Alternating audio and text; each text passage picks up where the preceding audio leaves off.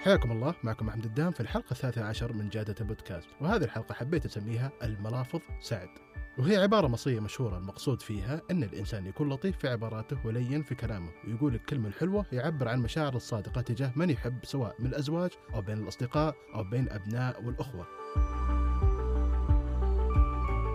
هذه الحلقة بسيطة ما راح أدخل في تفاصيل نفسية. كل اللي ودي فيه أني أنبه الناس على أهمية الكلمة الحلوة وجبر خواطر الناس. والحين جهز كوب شاي أو قهوة واستمع للحلقة. قبل ندخل في صلب الموضوع إذا عجبتك الحلقة شاركها مع اللي تحبه ومهتم بالموضوع. في مقال الدكتور عبد الله المغلوث بعنوان ثوب شتوي يتكلم فيه عن كلمة لطيفة قالها لشخص بخصوص جمال ثوب الشتوي. يقول الدكتور إنه بعد ما عبر عن إعجابه بثوب الشخص ذاك راح هذا الشخص بالإتصال على الدكتور عبد الله وعبر عن امتنانه عن التصرف. أنت ممكن تشوف أن تصرف هذا الإنسان مبالغ فيه لكن هذا الأسلوب يعكس حالة الجفاء في الإشادة بيننا إحنا الشباب أكثر بكثير من النساء. كمثال على حالة الجفاء في المدح بين الشباب شوف طريقتهم في مدح بعض. غالبا ما تحصل واحد يمدح وسامة أو أداء أو لبس زميله أو صديقه بل بتحصله بالعامية السعودية يطقطق وإذا في شخص عربي يستمع للحلقة فمعناه يسخر من زميله بطريقة تهكمية. أذكر بيوم من الأيام كنت متواجد في مكان تجاري ودخل في محل من محلات شاب في كامل أناقته وكان شكله ملفت وجميل. فالتفت عليه زميله وبدل ما يمتدح أناقته راح قال له شكلك نظيف اليوم. طبعا البنات ما بينهم غالبا يعني بيمتدحون أناقة بعضهم يعني وبتسمعهم يقولون شكلك جميل اليوم أو طالع قمر أو أي طريقة للمجاملات وحصلهم يعزون لبعض وإن كانت واحدة زعلانة يجتمعون حولها وإن كانت واحدة معجبة بشاب تحصل أصحاب يفكرون يخطون معاها عكسنا إحنا الشباب. بيننا غلظة نوعا ما في التعامل مع بعضنا. هذا الشيء ذكرني بمقولة انتشرت في فترة الحجر المنزلي. وقتها كان في تحدي على تويتر بين واحدة اسمها مرزوقة والثاني اسمه أبو قحط. وفازت مرزوقة بالمسابقة وفي الوقت هذا بحساب من حسابات قال بما معناه بأن النساء مع النساء والرجال مع النساء أما الرجال لو بيدور على دعم من رجل فيطلب الله. الكل يدور على دعم معنوي وبنفسي بما فيهم الوزراء والرؤساء. ولا تعتقد أن الرؤساء ما يهمهم نظرة الناس لهم ولا وقفتهم معه ولا قلق من نظرة الناس السلبية للرئيس حتى لو كان يدير الدولة بقبضة من حديد. أذكر أني شاهدت جزء من مقابلة الأمير بندر بن سلطان لما كان سفير المملكة في واشنطن. ووقتها كان في لقاء مع حافظ الأسد في دمشق بخصوص استعادة الجولان وإسرائيل.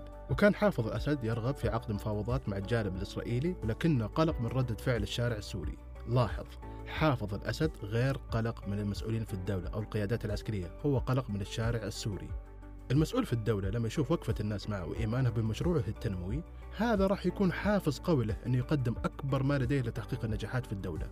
وخذ مثال آخر على أهمية دعم الناس للمسؤول ممكن نرجع لفترة جمال عبد الناصر فعلى الرغم أنه كان يدير الدولة بالحديد والنار وخسارة حرب 67 ضد إسرائيل واستقالته بعد النكسة إلا أن الشعب وقف معه ودعمه ورجعه للرئاسة. جبر الخاطر والكلمة الحلوة هي بالأصل عبادة. الإنسان يتقرب فيها لربه بل برأيي أن جبر الخاطر أعظم من بعض العبادات والطاعات لأن الكثير من العبادات هي بينك وبين ربك. ما يتدخل فيها إنسان آخر بينما جبر الخاطر بينك وبين ربك إنسان أو مجموعة من الأشخاص. فتخيل لو شخص شكرك ودعالك عشان جبرت خاطره بكلمة حلوة أو بعمل قدمت له بالمجان هل أنت قادر أنك تستوعب أن شخص آخر دعالك بالسر أو بالعلن بسبب شيء قدمت له؟ تدري معناته؟ معناته ربك بيسر لك أشياء كثيرة في دنياك وآخرتك عشان جبرت خاطر إنسان.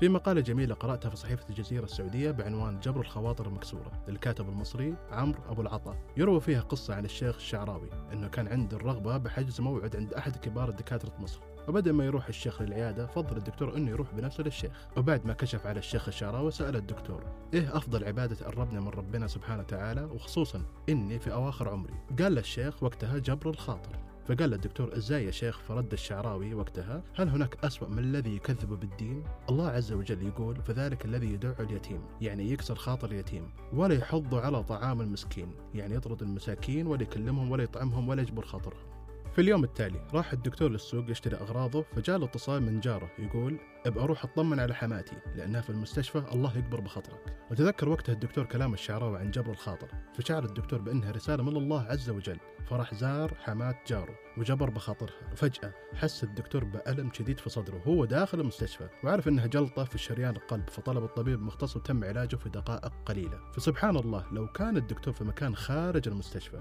لكانت حياة الدكتور في خطر كبير لأن هذا النوع من الجلطات قاتل ما لم يتم علاجه في وقته. وكأنها رسالة من رب العالمين بأن الدكتور جبر بخاطر جاره. والله جبر بخاطر الدكتور وأنقذه وأمده في عمره. الرسول صلى الله عليه وسلم يقول الكلمة الطيبة صدقة. لما تقدم خدمة لأحد أو تقول له كلمة حلوة فهي صدقة. ولما أحد يقدم لك خدمة وتعبر عن امتنانك وشكرك له فهو صدقة. لأن هذا الامتنان بيكون حافز لإنسان آخر أنه يقدم المزيد. قبل الختام خليك حريص أنك تقدم الثناء والشكر للناس والأحباب في الوقت المناسب. لا يروح الإنسان وينتقل بجوار ربه بدون ما تعبر عن مشاعرك له ولا يبخل الرجل عن زوجته أو العكس بكلمات حنونة تعبر عن محبته وامتنان الأول للآخر. أنا أقولها من قلبي لا تبخل على الناس بكلمة حلوة. أي شيء تشوفه يعجبك عبر عنه بصراحة ولا تستحي لما كنت مبتعث لاحظت أن الأمريكين يعبرون عن إعجابهم لناس ما يعرفوهم. وأذكر قدام عيني في الباص ولد في سن المراهقة قام من كرسي وتوجه لبنت حاطة تاتو فقال له I like your tattoo. ورجع لكرسي بكل هدوء. الحلقة خفيفة مختصرة أكثر من الحلقات الماضية وأتمنى أنها تكون محفزة لكم لجبر خواطر الناس. وأحب أذكر هذا الدعاء اللي كان يذكر الرسول صلى الله عليه وسلم بين السجدتين اللهم أغفر لي وارحمني واهدني واجبرني وارزقني. كان معكم أحمد الدهام نلتقي فيكم بالحلقة الجاية. في أمان الله.